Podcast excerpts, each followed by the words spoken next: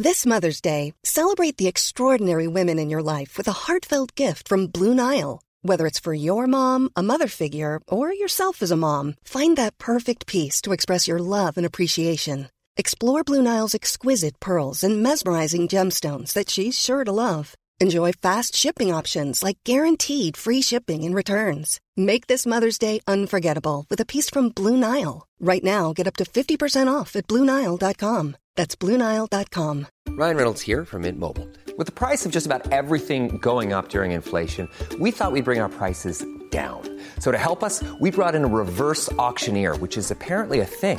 Mint Mobile unlimited premium wireless. Ready to get 30, 30, bit to get 30, bit to get 20, 20, 20, bit to get 20, 20, bit to get 15, 15, 15, 15 just 15 bucks a month. So, Give it a try at mintmobile.com slash switch. $45 upfront for three months plus taxes and fees. Promo for new customers for limited time. Unlimited more than 40 gigabytes per month. Slows. Full terms at mintmobile.com.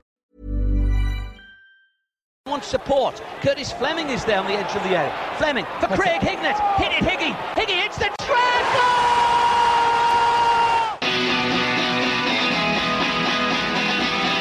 Ravanelli coming alive again. Janino wants the ball played to him. Ravanelli spots out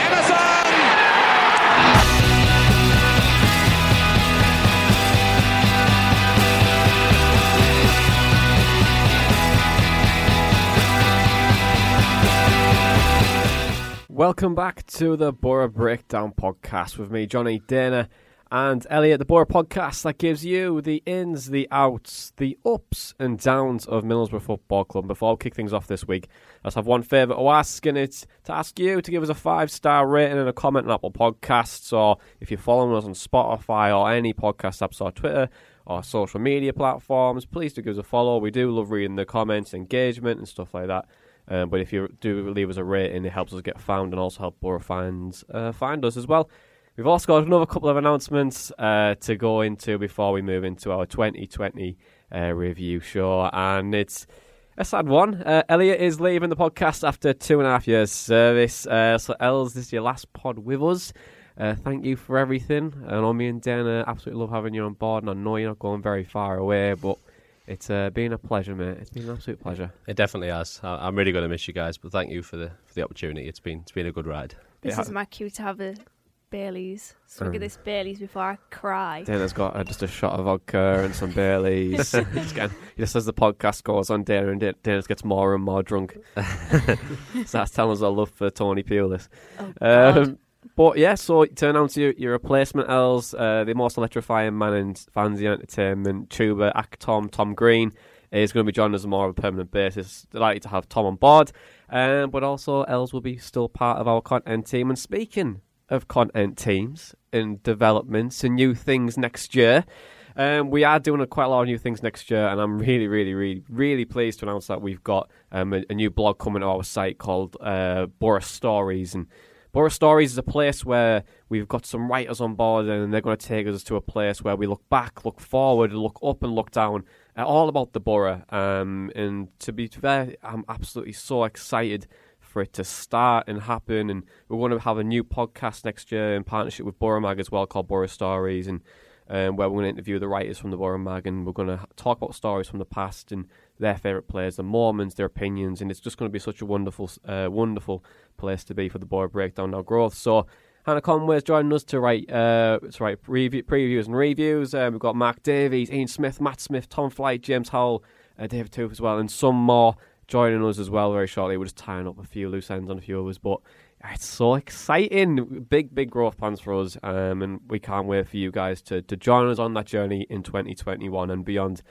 Well, let's move on. I can take a breath now because it's all done. Um, but since there was no game last week, and since we're moving to the end of 2020, I thought we'd do a nice little review show um, about our favourite and worst, best moments, whatever it was of 2020. Um, and this was the first time since 2015 that Boro actually haven't had a game um, on Boxing Day when it was postponed against Blackburn Rovers, and I'm glad I didn't go that day because I- I, I was went down to really, really hungover. um, Yeah, I, I, I went I went down to that. We got about 20 minutes outside Blackburn. Um, they told us the game was off, and we were all sat in a pub. Everyone was having a full English pretty much, and down in pints at nine o'clock in the morning, or whatever it was. Well, there's Um, the silver lining, I guess. yeah. So It's an easy gateway to a full English and a couple of pints. yeah, Yeah, I wasn't a good way that year. I literally missed Christmas dinner. I was that drunk. Um, yeah, so you know, You Ah. channeled your inner Elliott there. well, yeah, it was. I was doing shots uh, with my uncle Dave, and uh, it just got a bit too much, and I ended up passed out on the kit on, on the bathroom floor. So oh, you Jack Grealish. yourself. absolute Jack Grealish myself. Um, but yeah, I was I did. I so glad I didn't go that day because I would have not made it. Uh, my dad would have been fuming at us. But let's let's uh, move on away from my embarrassment. Uh, but let's chat about our worst moments uh, from 2020. I mean, 2020 probably wasn't the best year for Middlesbrough Football Club at all. You know, we didn't really get many points from the first it. And then Neil Warnock comes in. We started to pick up a head of, spe- uh, head of steam a little bit. But I'm going to go on to the comments first from what we've got uh, from people first. And it's Phil Ward said the worst moment was Swansea at home under Woodgate. I'm convinced that I'm convinced myself during lockdown that we'd come back fighting. So to go to go down three 0 like that we did like how we did it was a huge letdown. A at it again. Uh, yes, we are because we were at that time. uh, it was Swansea as well, um, and the disappointment of football coming back. Um, now to you guys, what was Boro's worst moment in 2020? that Hull game for me, that was the worst game I think I've ever seen. And that was probably the point in which I thought we were going down because their form at that time, I don't think it was even just their home form, it was just their form generally, was so bad. And you look at the, the record that they had at that time, it was like L L L L D D D L L and then W against us. And it was just, it was unbelievable that um, we lost that game. And yeah, I, I was really quite frightful that we were going to go down. And it, it's quite sobering to think actually that this year we we actually were quite close to getting relegated to um, to League One. And I mean, I'm just glad that we we passed that now and we can look forward. But the Hull game for me was was absolutely awful. It's my absolute low point for Boro this uh, year. So Hull and Swansea was you you let down. Well, yeah, the Swansea game was, I mean, first game back. you do hope for more than that, but no, for me, it's it has to it has to be the Hull game. Interesting that one because I'm quite similar. You, what else are you? Um, I I think that them two definitely stick out uh, in my mind. If I was to put others down, and I feel harsh having to say draws, but I feel like there was a lot of draws last season where it was just so frustrating that we just shouldn't have drew the game. Um, Yeah. So many sort of last minute goals or throwing it away. I think one was full again. That might have been 2019, so I might be cheating there. But um, and the other one was uh, Derby, was it at home where I think we were two 0 up as well, and then Yeah. uh, I can't remember the, the left back's name. Was it who scored a screamer from outside the box? I think the 90th minute. Oh, it was was it Jason? Jason like scored one, and then it was Duane Holmes. I think, Duane wasn't Holmes, it? that was it. Yeah, yeah.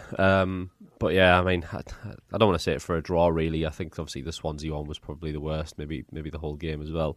Um, but there was just so many points last season where it was just frustrating um, watching Boro. Um, so I say number one, probably the Swansea game. I think just the ones actually being in the stadium, at least it was a bit more enjoyable actually kind of being there and being allowed. But after all we went through with that first lockdown with COVID and then coming back and that first game back, just getting trolled 3 0 at home um, was was awful.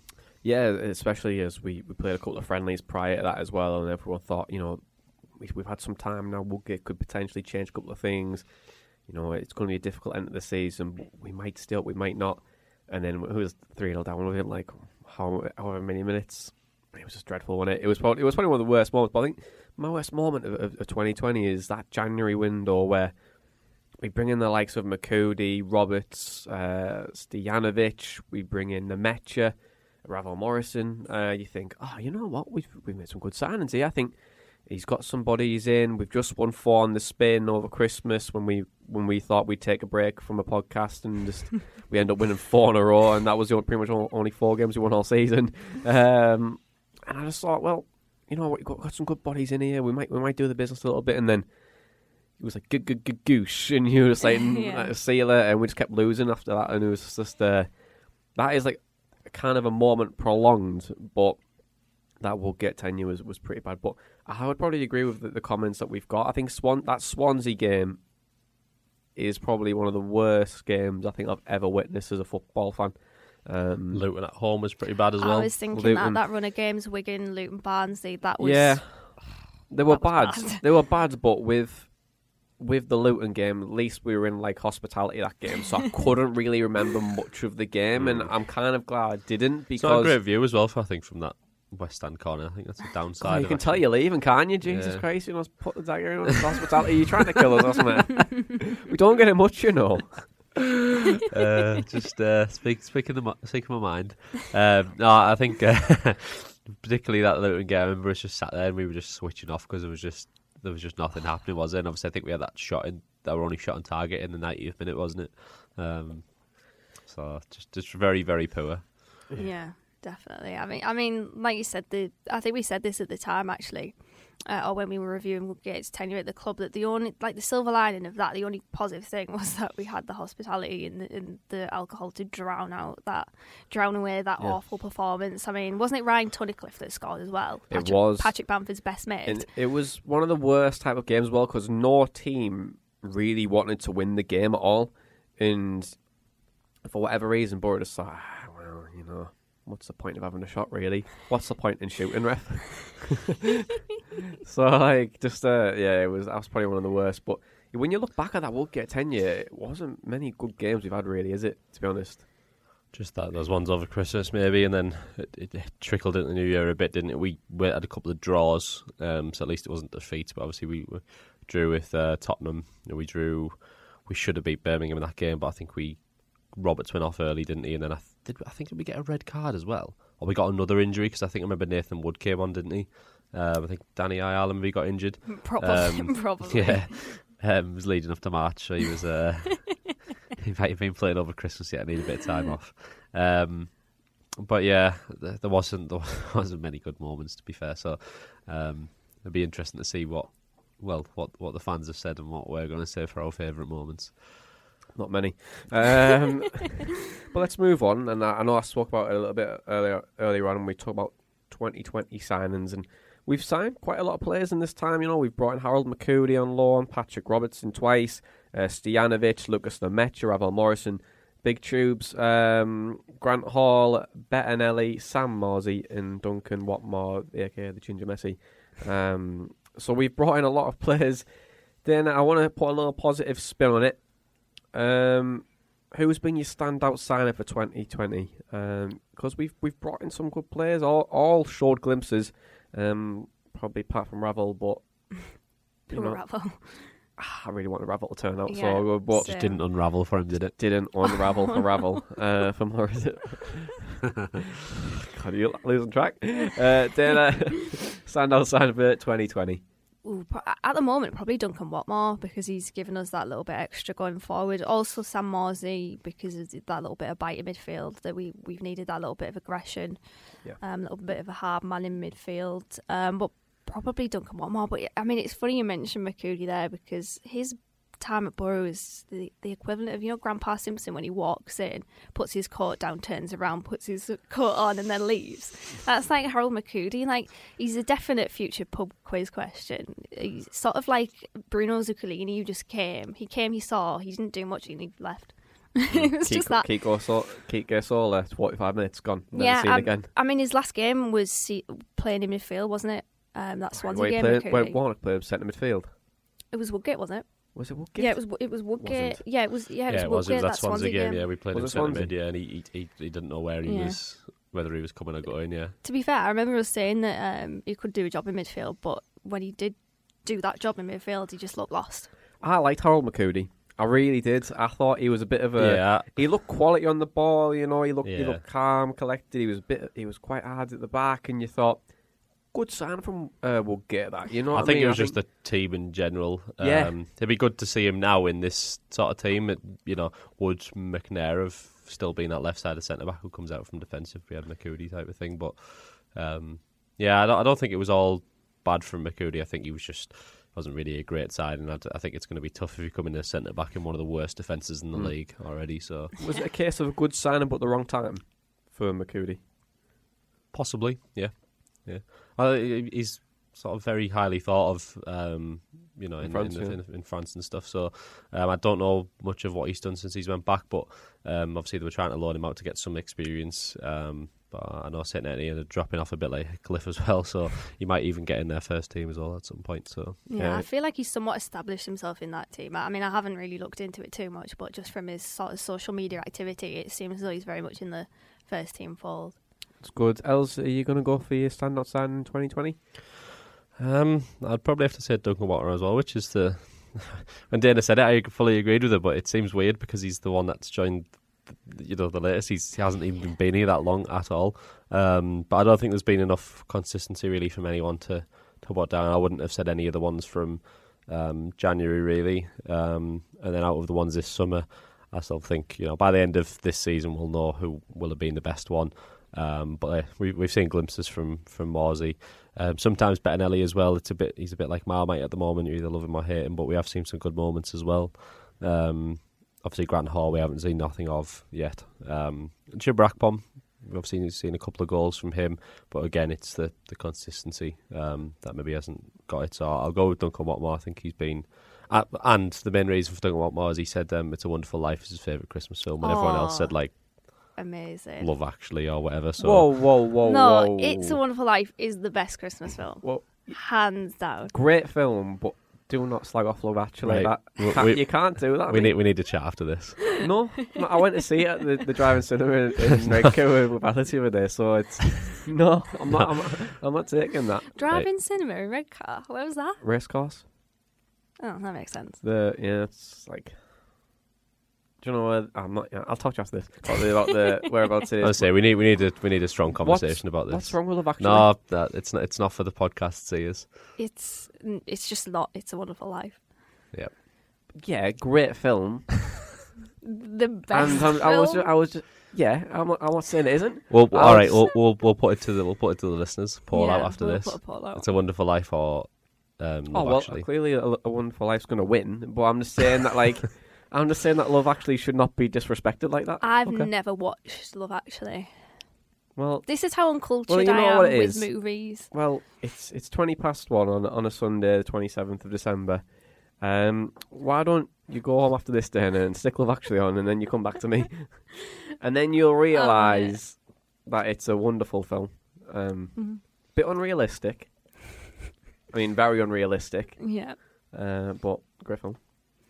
I'll give it a go. Yeah, I'll educate myself. We'll chat. We'll chat after this, Jonny.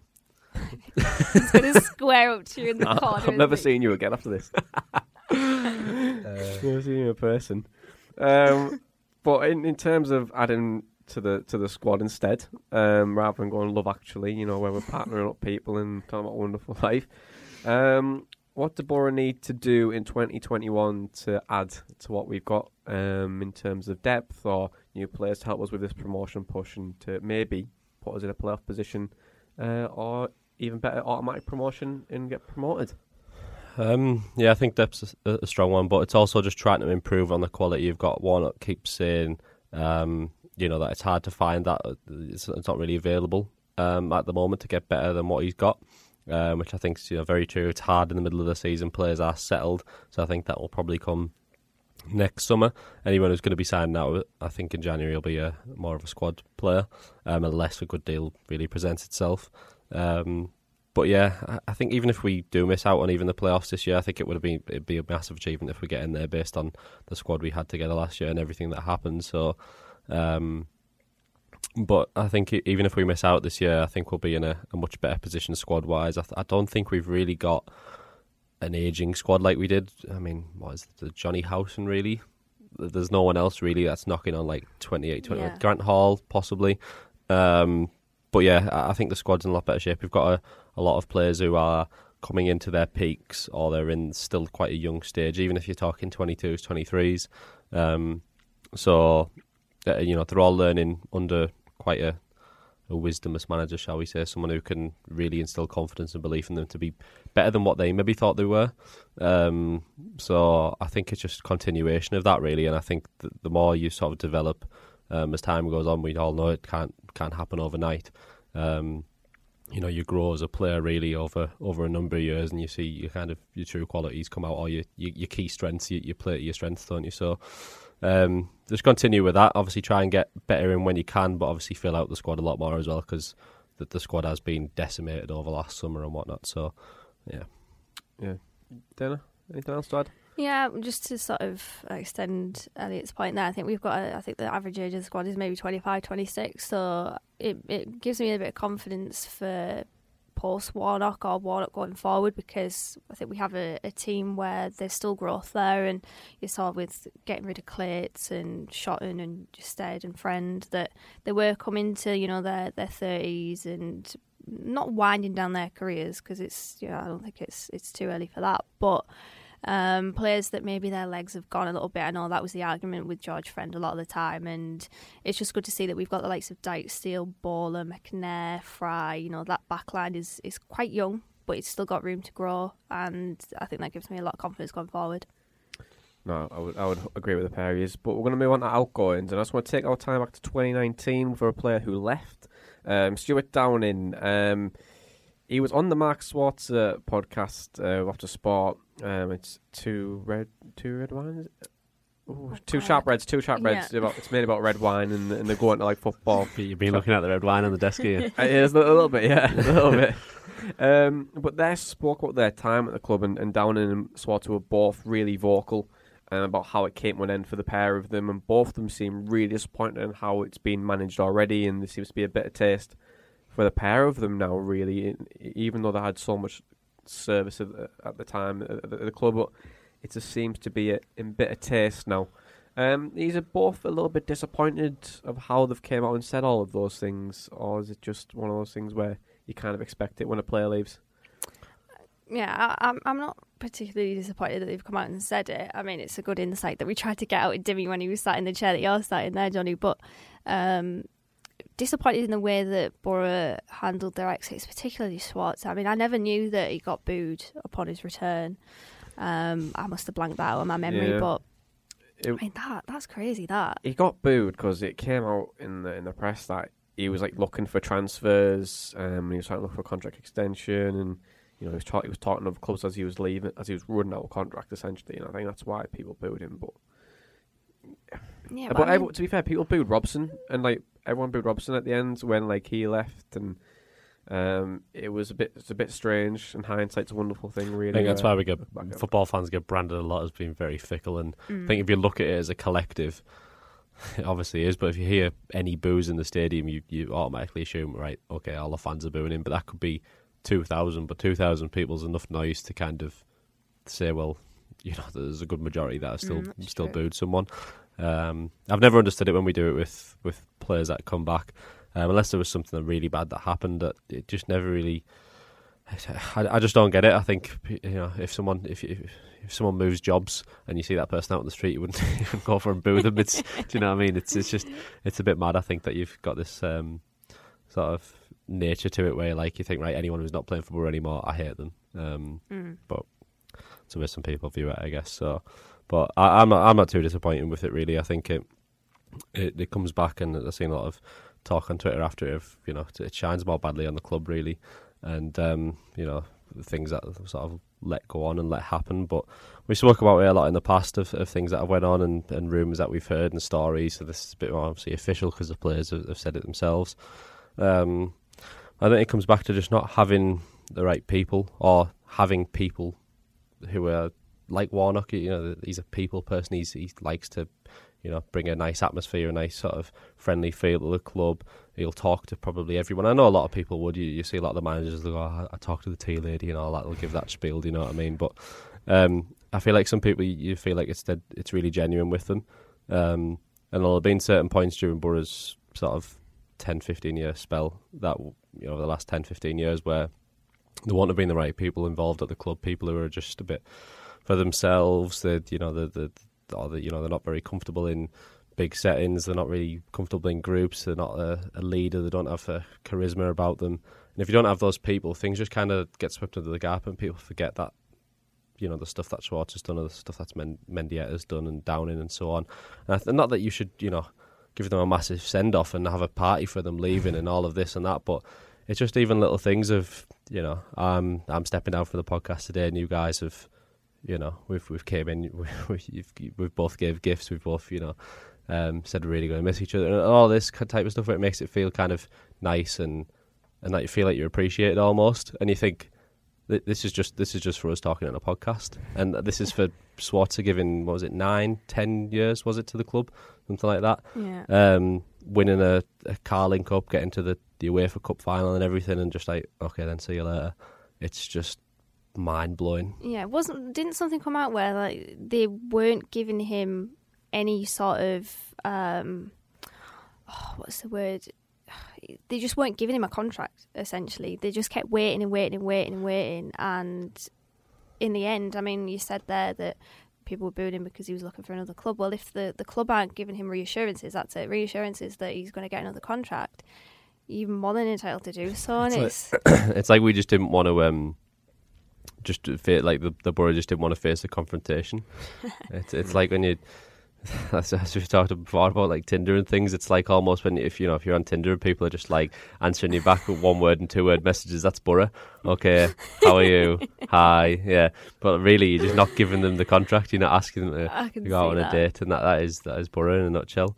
Um, so I mean, there's, there's, nothing more you could do, and it's happened with a lot of different situations mm. of players. So yeah, I think that's what you're spot on there. I think with with what's been said over like the last few years, but then like it's a common theme as well where like Clayton I think was a prime example. We went on Twitter a few months ago and said, Oh yeah, I've been in this club for six years and just said, Oh pack your bags up, see you later and mm. like no thank you for the promotion, no thank you for what you've done and stuff like that and it's just like just leaves like a bit of taste in your mouth, doesn't it, for like what all have done at the, at the time and give obviously Gibson sent out a like well he didn't write it, it was his his admin assistant who, who, who did it and like you just think you could be a little bit more personal. A, typed out letter. A typed out letter that as was well. It, a typed out letter, double check, probably double yeah. checked by the like. Southgate gave him a handwritten one, didn't he, uh, Schwarzer? Yeah. But it's like those little things, and you just think, oh, come on, Boro, man. Like, at least you know, try and be a bit like show more gratitude to like the service, and I appreciate you've spent, you've paid a lot of money for these players as well, like over a long, prolonged period of time.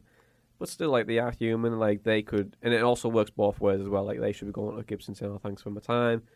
but also like I'm, I'm leaving or like the manager it, yeah, like that. it just it, it doesn't it, both ways. Yeah, it doesn't bring that sort of community sort of no, feel to it, and we, we we bang on that with you know a big community club, a family club, but it doesn't really ring true when you hear those stories of like like that because you think a lot of players that had left, and not that the talk about was in a bad light, because I don't think it was you know the full on scathing of the club, but I think if it was the case that we were like that as a club. You'd hear a lot more stories of people coming out and saying, "Oh, yeah, actually, my time at Boro was great." And you hear a lot with the big clubs, don't you? Where the, you know the, the, players talk so fondly of the time, and that's why a lot of them stayed at the clubs, the likes of Lampards and Gerrards and so on. It was, um, you know, the, the, the sort of feeling around the club, and it's even harder to manage when you think how much more staff clubs like Chelsea and Liverpool will have.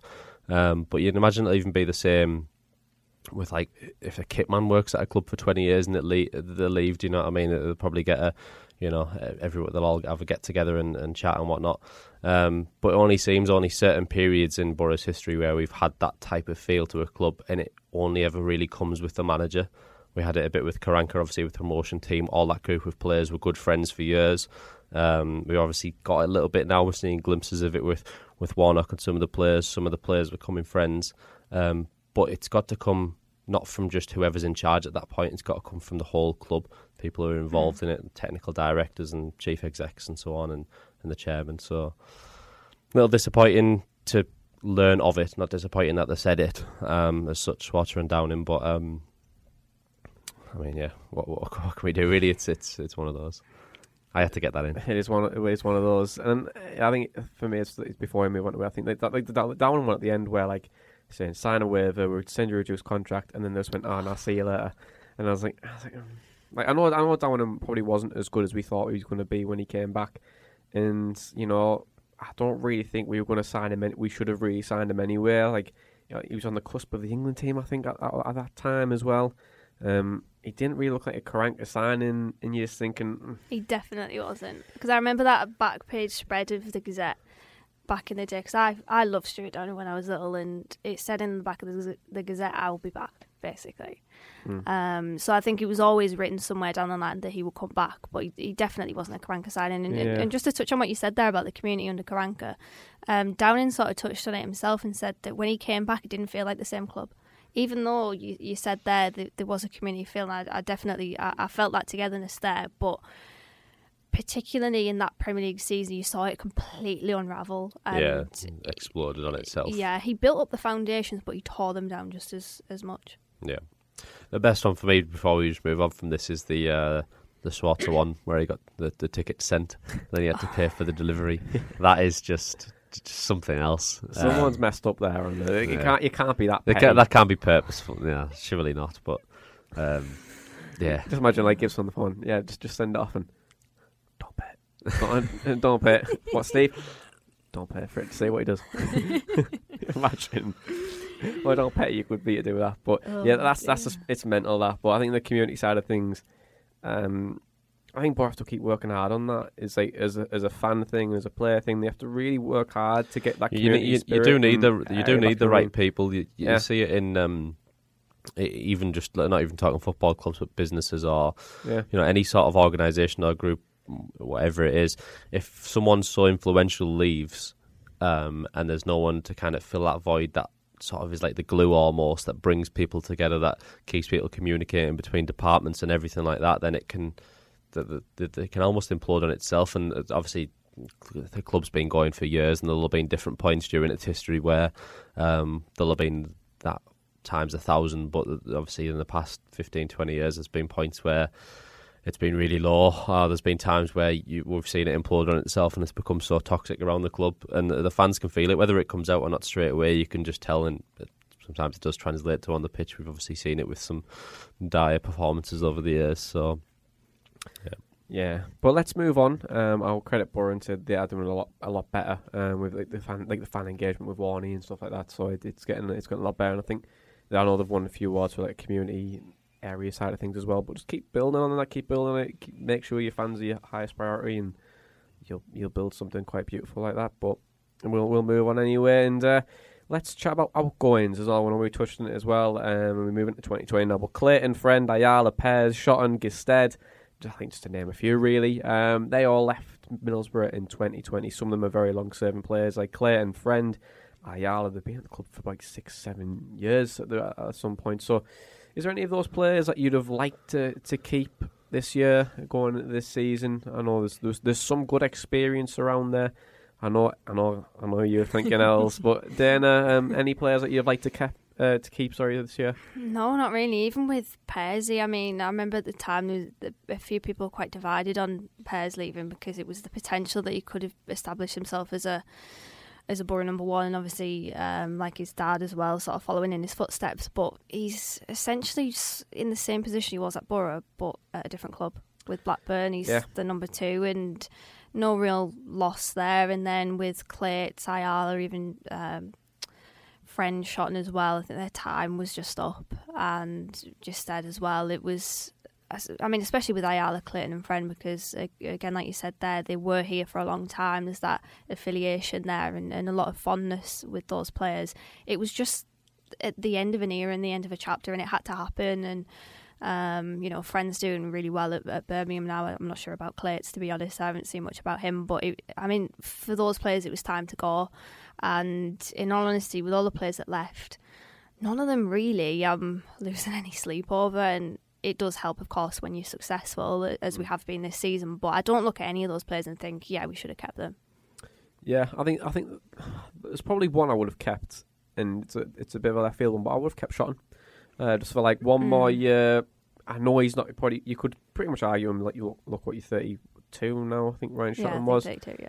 Just stay around, have the experience there, help Dael Fry or help Annie Dijksteel. You know, not as pay as you play contract, but give him an extra year or 18 months and just see what he can kind of help if help us out if if we need him. I think that would have probably been the most I think he was uh, when, when Realistic sign, I think. yeah when we were sort of starting the contracts and things. I thought he was one that was actually going to sign. To be honest, yeah. Um, but yeah, I guess you're right. It wasn't in he wasn't in that group as well of like he'd been here so long where it was needed a, a fresh thing. He'd came in at the same times of you know um, Saville and Paddy McNair and so on. So it didn't feel like it was you know he was part of that old club where he felt like he maybe had to have a place type of thing. So.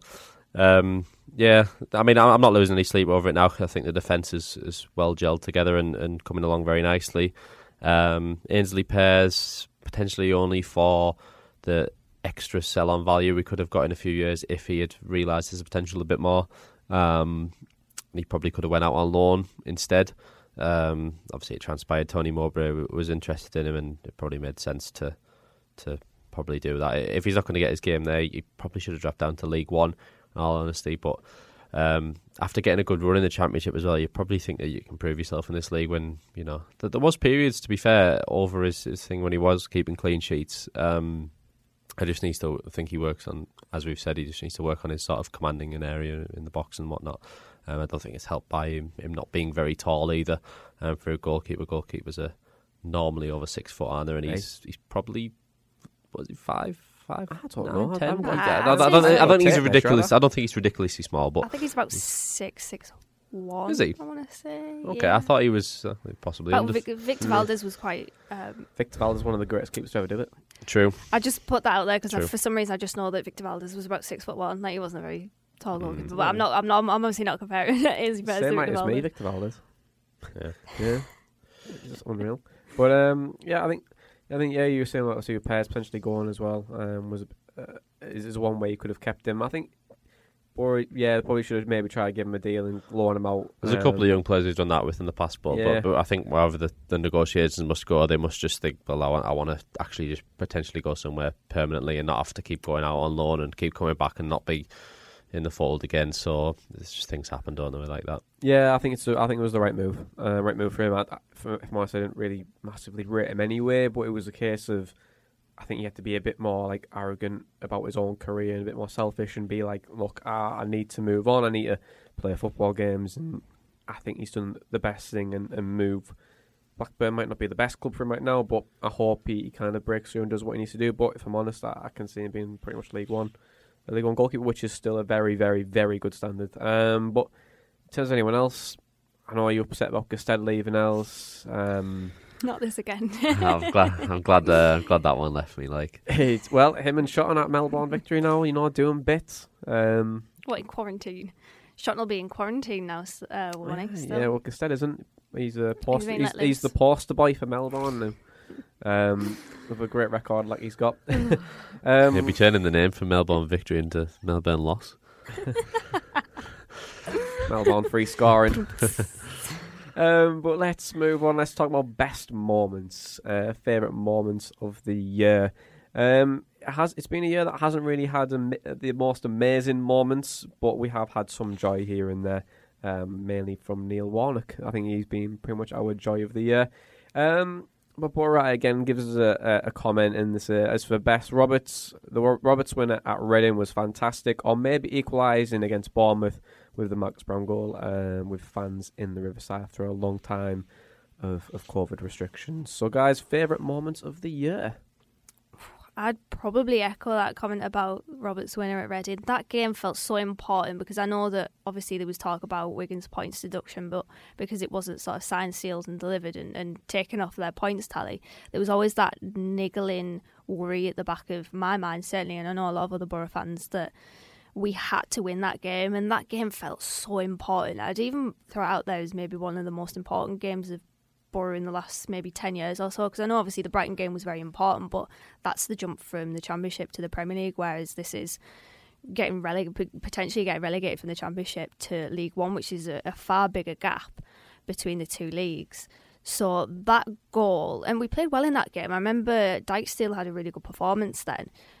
That goal was so important. I know he had a chance where he, uh, Roberts sort of wiggled his way into the box and he just, it was a fairly tame shot straight at the goalkeeper. Um, but when that went in, I mean, we memed it, didn't we, as the Titanic? And it just, that just felt so appropriate because it felt like such a big goal. And you saw the celebrations, everybody huddled on top of each other um, on the touchline. That it, it just sort of took off any sort of doubt in, in people's minds because if we didn't win that game, we were going into the final game of the season against Sheffield Wednesday needing to win. Um, so that one for me was was probably the um, the highlight. I'd say Millwall away as well. I think the Millwall game was a fantastic away day performance, and um, I would actually put that pin that as maybe one of Boro's best displays under Neil Warnock because they were quite clearly trying to rile us up. I remember their fullback was trying to get a Jed Spence with you know the elbow mm. before half time, oh, yeah. and yeah. Um, that was obviously their tactic in the game to try and get us mentally. And we we just rose above that, and that was a really good performance for me. So probably probably those two, and then obviously uh, four uh, one against Karanka's Birmingham last week. That's a fantastic Great way win. to. Um, not end the year because obviously we have another game against Tony Pulis Sheffield Wednesday, but a, a good way to end before Christmas. It was, and um, as well. yeah, one more I'd pick out would be the, the Tottenham game at home. Um, more so because I went with a good friend of mine who actually supports Tottenham. So, um, you know, bigging it up before the game that you know far in terms far better in, in terms of quality than than us. Uh, but when that Ashley Fletcher goal went in, it was a good little celebration with him just standing still, fuming. Um, that went one 0 down to the championship side. Um, but yeah, no, it was it was a good day. That I think it, it, was obviously good to get more fans in the stadium as well. We probably the most packed it had been in a while for that game. The return fixture not quite as good. Um, you know, the, the, quality shone through really mm. in that game. Um, but yeah, I think probably Tottenham game was up there. Couple of the wins along the way, as Dana mentioned, um, this season as well has been some good away day wins, um, which maybe weren't expecting. Bristol City, I thought was a really good one. Um, really hard working performance. Really nothing goal almost, just kind of George Saville stealing it from the defender and scoring. Um, but yeah, it hasn't been a great year for kind of top moments that I think we'll, we'll remember for a long time. But I think uh, yeah, a couple of good wins has has helped it come out of it in a in a better light than what maybe it, it started in. So yeah, I'd agree. I think this this year and the, and the transition we've had from March April to now is is drastic. Um, we definitely are. I, I, tweeted it was we are definitely the most hard-working side in the league now, and I think that's what I said on, on our preview show was if we're the most hard-working team in the, in the league this year, then I'll be happy wherever we finish. Um, and I just want to have that grit and determination that we didn't really have, and we haven't had over the last couple of seasons. Really, being quite a, a lackluster and poor team, even like under weak, uh, weak yeah, under, under Tony Pulis, it was very it was boring. It was just a case of like, like the epitome was Hugo running down the line, knocking the, an empty box. You know what I mean? Like, it, it was just pointless. It was just pointless football. And we were just somehow somehow grind out one or two results um, here and there. Under Woodgate, never worked out.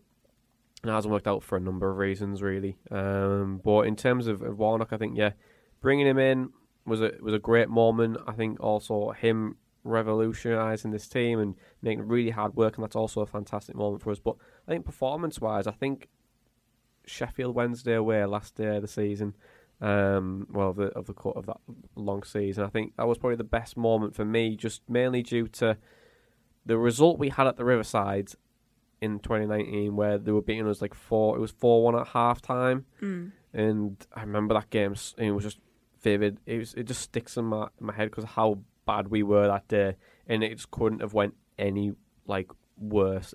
Under Gary Monk, there were as well, and you was like, Jesus Christ, we are going to go down this year because we're terrible. Um, but then to bring it back in in the second fixture, last day of the season, to win, obviously we were safe anyway at the time, but it was just nice to say, okay, it's ended on a high now. Let's look forward. Let's let's forget this season and move on. And I think we've done that quite well. And I think that was probably one of my, my best moments of, of the year. Um, let's talk about managers very quickly, and then we'll move on to podcast moment of the year, which I probably need to think, oh, to be, we've had some great moments. Um, but Woodgate, it now looks right that to, we sacked him at the right time. Uh, but do you think Borough are going to get relegated under Jonathan Woodgate if he was to stay? Hundred percent. Yeah, I mean, there was a an article that came out. I think it might have been in the Daily Mail about the troubles off the pitch in terms of contracts and whatnot. And I just read it and I thought we are so lucky to have Neil Warnock as manager now.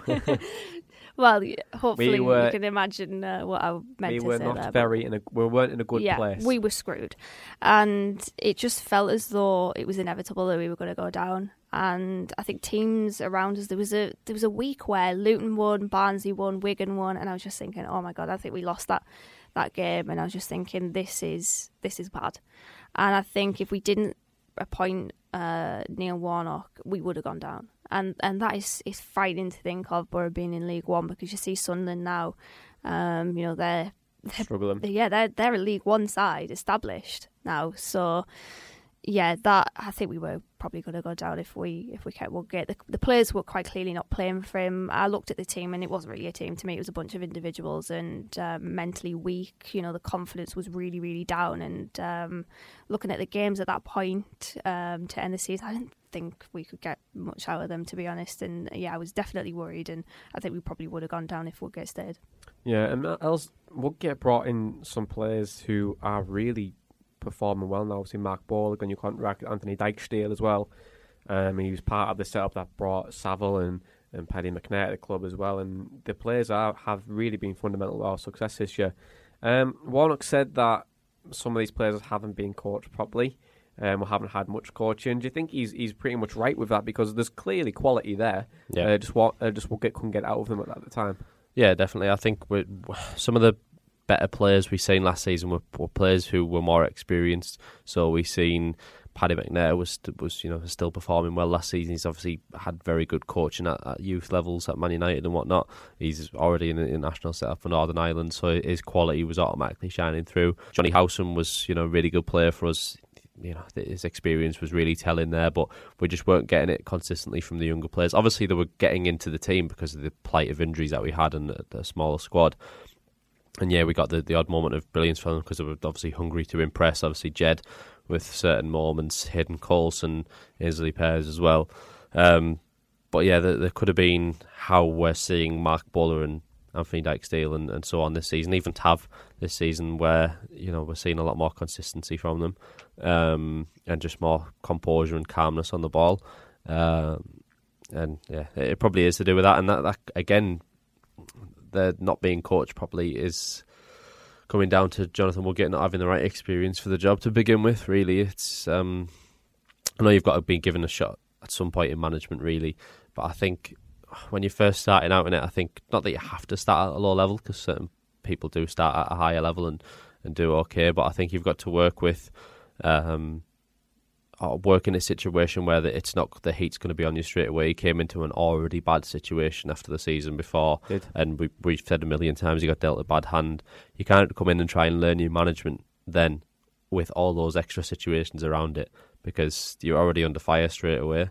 Um, so if he'd went somewhere else, and you know, if he went to a League Two team that was in the top six the season before and got promoted, it's much better to have learned your trade. You learn how to sort of manage people, deal with people you know, um, get the best and worst out of them. And I think that would have been a better move for him. But you know, when when your boyhood club comes in for you and wants to manage, you, no one's going to turn it down. So, um, yeah, like, I said, like I said, we, we went on about it a lot, haven't we? But um, yeah, I think that, that's probably right what Warnock said about not being coached right. Yeah, um, I think you're spot on with all what you said there, Els, about Woodgate. Um, we've we spoke a lot about Woodgate as well and how it just didn't work out for him. And I think we've we've done the right thing of bringing Warney in. Warney's done the right things on the training ground and got all the players on board again. It just seems to be that togetherness again, and we seem to be kicking on. Um, but speaking of Neil Warnock, um, to quote E17, will he stay another day? Um, or we'll say another year. Um, but do you think Neil Warnock will, will stay for one more season after this? Because, well, you know, he's signing players for longer deals. It seems to be all heading that direction. Do you think Warnock will maybe do one more year?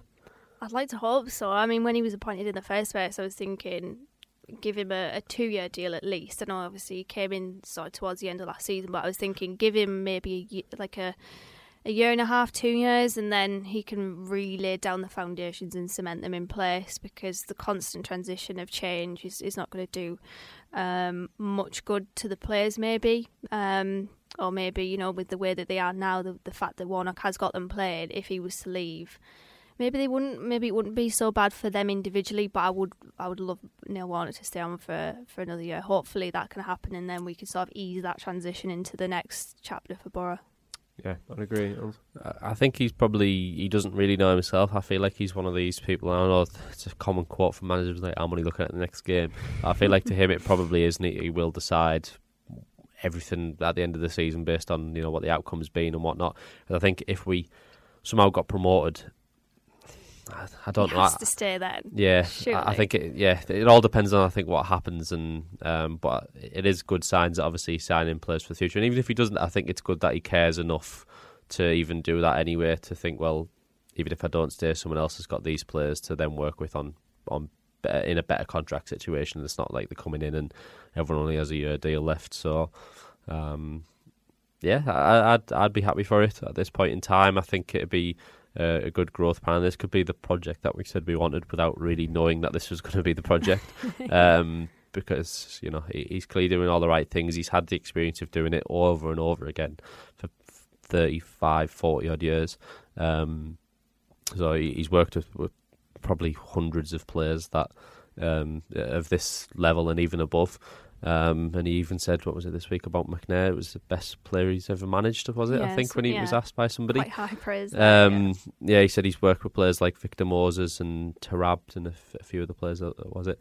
Um, but he said in terms of sort of professionalism, Paddy McNair is is one of the best he, he's worked with. So, um, you know, it says a lot that we've we've got someone like that and filled it out with a lot of other players around the squad now. So it, it really bodes well. Yeah, it's nice to see that he's, he said those words about Paddy McNair. But um, speaking of Warnock, he, Ben Strickland's given us a question. Um, he said, Warnock said that be happy to have any aspiring coaches to shadow him. If you could choose a Boro player, either old or current, uh, to shadow Warnock to be a successor, who would it be? I've got two names in mind, but I'll let you go first. See, I know, I know the route a lot of people will go down with this question. and I saw some in the replies, but I'm going to go a little bit left field and say a no nonsense centre half. So maybe like Emmanuel Pogatetz, Gianluca Festa. I know Festa's had his, um, Had his spells already. yeah, he's had his spells as manager. Pogatetz is doing some um, co- coaching in some capacity in his native Just doing some mad dog stuff. it was just I- I mean with those types of players you know you, you have the I know I don't, I don't want to sound like a borrowed dad here but you know the passion and um I'm so sorry. But you know the, the the passion wear the heart on their sleeve um can give a rollicking but it can go another way. I mean Fabrizio Ravanelli being a, an example of that No. always throws his hat in there doesn't he? He's like the the Boro Alan Curbishley just pops up on the is. odds. um definitely not Ravanelli but maybe maybe somebody a bit left field there, uh, Poggy and, and, and Festa. But yeah, I'll- I'm I'm interested to know what you two will, will Boggy say. and Fest, a few else. Um, it's a good one. I I was trying to think of you know um, foreign players really who you could think of. And you've got to come up with someone who's who's strong minded. I think when Fa- Fabrizio Ravanelli gets thrown around, you need someone.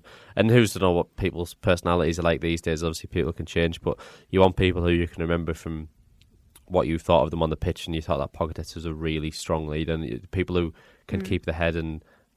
he couldn't keep his head, but Yeah. what I'm trying to say is people who are strong-minded and maybe can influence people. That's that's what you need from a manager. Like this, this is what we've been saying about Warnock since he's came in. Is we don't know his, his actual tactics and all the things that he might do on the on the field. That might be left to more technical aspects to, to Kevin Blackwell and, and Ronnie Jepson. But in terms of being able to manage people and get the best out of people, it's a hard skill. Not many people can do it. A lot of football, a lot of footballers go into management after because it's the natural route. And a lot of them just aren't quite out to do it. They're better as pundits. They're better as doing other things in football.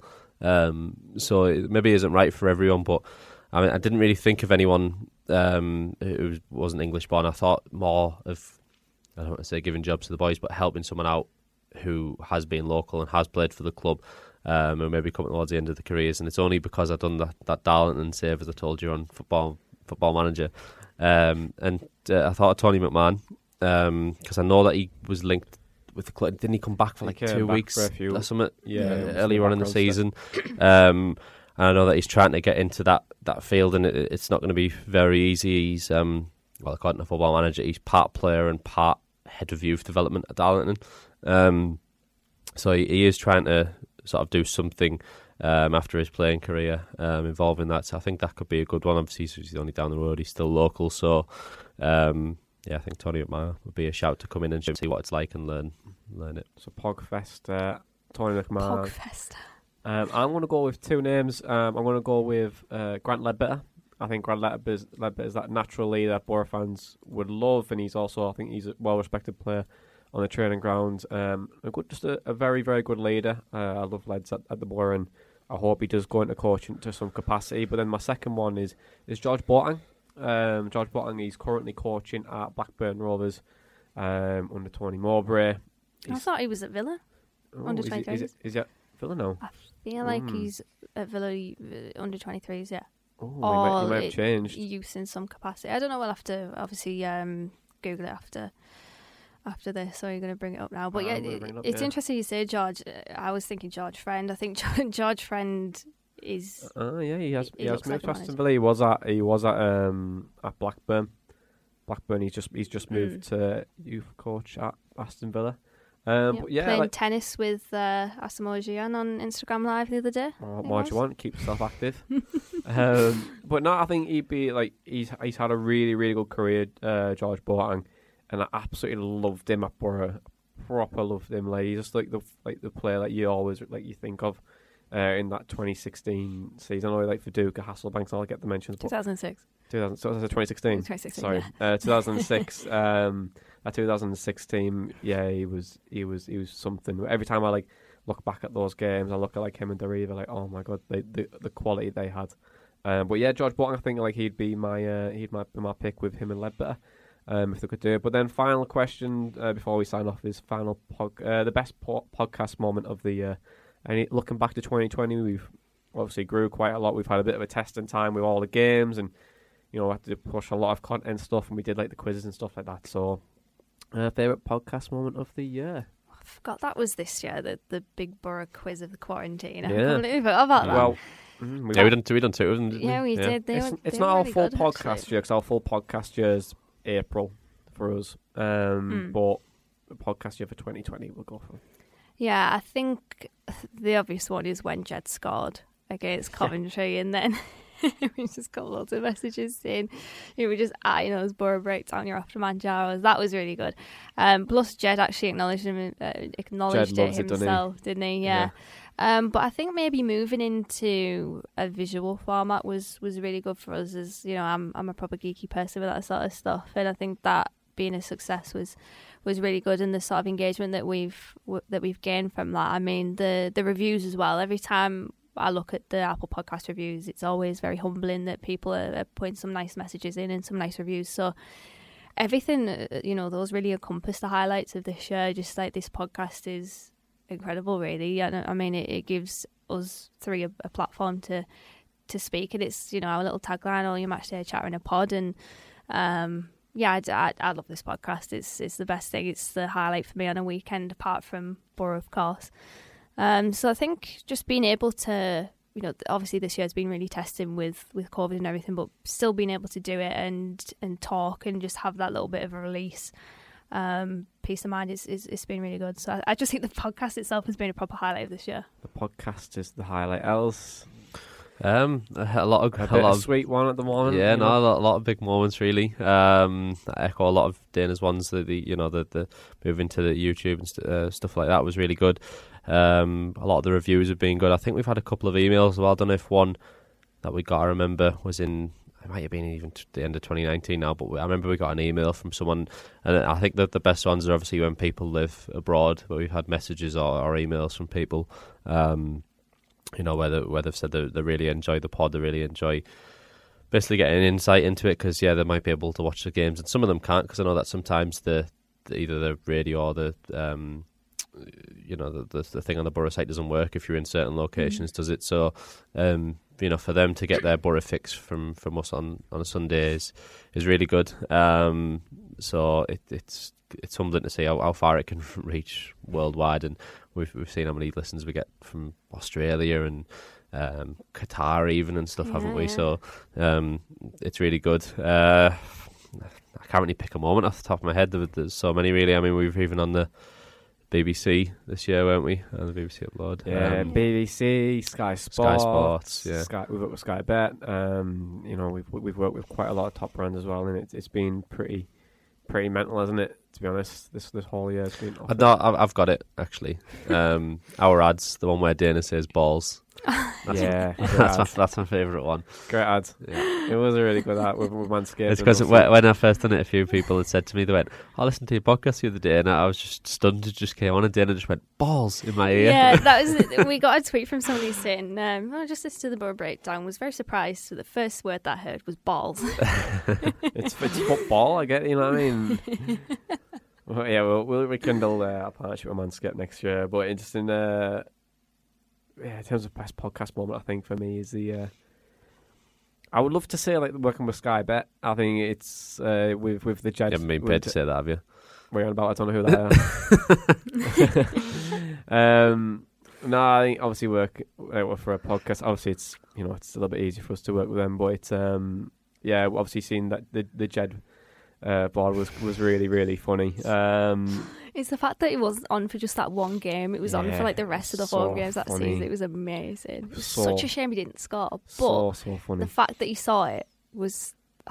I wonder what was going through his head when he saw that I on the just wanna- bench. I just want to know, like, I want to be the fly in the wall where, like, you just like he just sees it and like, oh, that's like, what? What are you going on about? Uh, I just thought it'd be quite funny, but yeah, like, we've done quite a lot this year, and I, um, it's it's really humbling and nice to see what we've done in the year. But then also like looking ahead for next year as well with like Boro stories uh, coming up, and we, on the on the blog we've got writers involved next year. Uh, Tom's joining us, and we've got also got a new podcast with with Boro Mag as well coming up. Um, and all of it's just going to expanding and getting bigger and bigger. You never know. We might bring up the t-shirts, you know, bring up the the horny for horny shirts with the horns, you know. I think that's a, it's a great Oh, idea. Please make that happen. Please Um, obviously. Boro breakdown tees as well. We could oh, we could the work with that. tattoo moment. And is, my is tattoo one. moment is a great moment, but. You know what the thing is, right? Every time I- I've, every time I win a game now, my DMs or like my ads, are like people just like proper peppering me saying, "Ah, where are you going to get it done?" We, I'm like, it's like, ah, well, I'll be the winner of that. Don't you worry.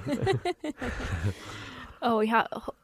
Please, Neil Warnock, get us promoted so we can If it's that if it's like a playoff final type win as well, like the sheer relation on your face, but then that moment when you remember that you've that got to get the meme with tattoo. with the mask, and he's like crying behind it, but then it's like this, this sort of smiling through the pain meme. Yeah, it's um that Ralph Ha- Hasenhüttl way is uh, he runs on the touchline, celebrate, and then he goes, "Oh, Oh, yeah. uh, yeah." I mean, it'd be some good moments, but 2021 is looking really exciting for us, and I think that's it, guys. So, so thank you, thank you as always for joining me, Elliott. Thank you very much for joining us over the last couple of years. Um, it's been very, very emotional uh, this podcast, but, but it be, it's it's been up, it's been down, it's been in and it's out, and it's the Boro Breakdown podcast, and that was all your match day chatter in a pod. Up the Boro Breakdown. Wants support. Curtis Fleming is there on the edge of the area. Fleming for Craig Hignett. Hit it, Higgy. Higgy hits the trap.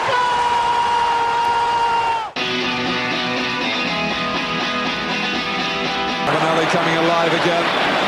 Juninho wants the ball played to him. Ravanelli spots out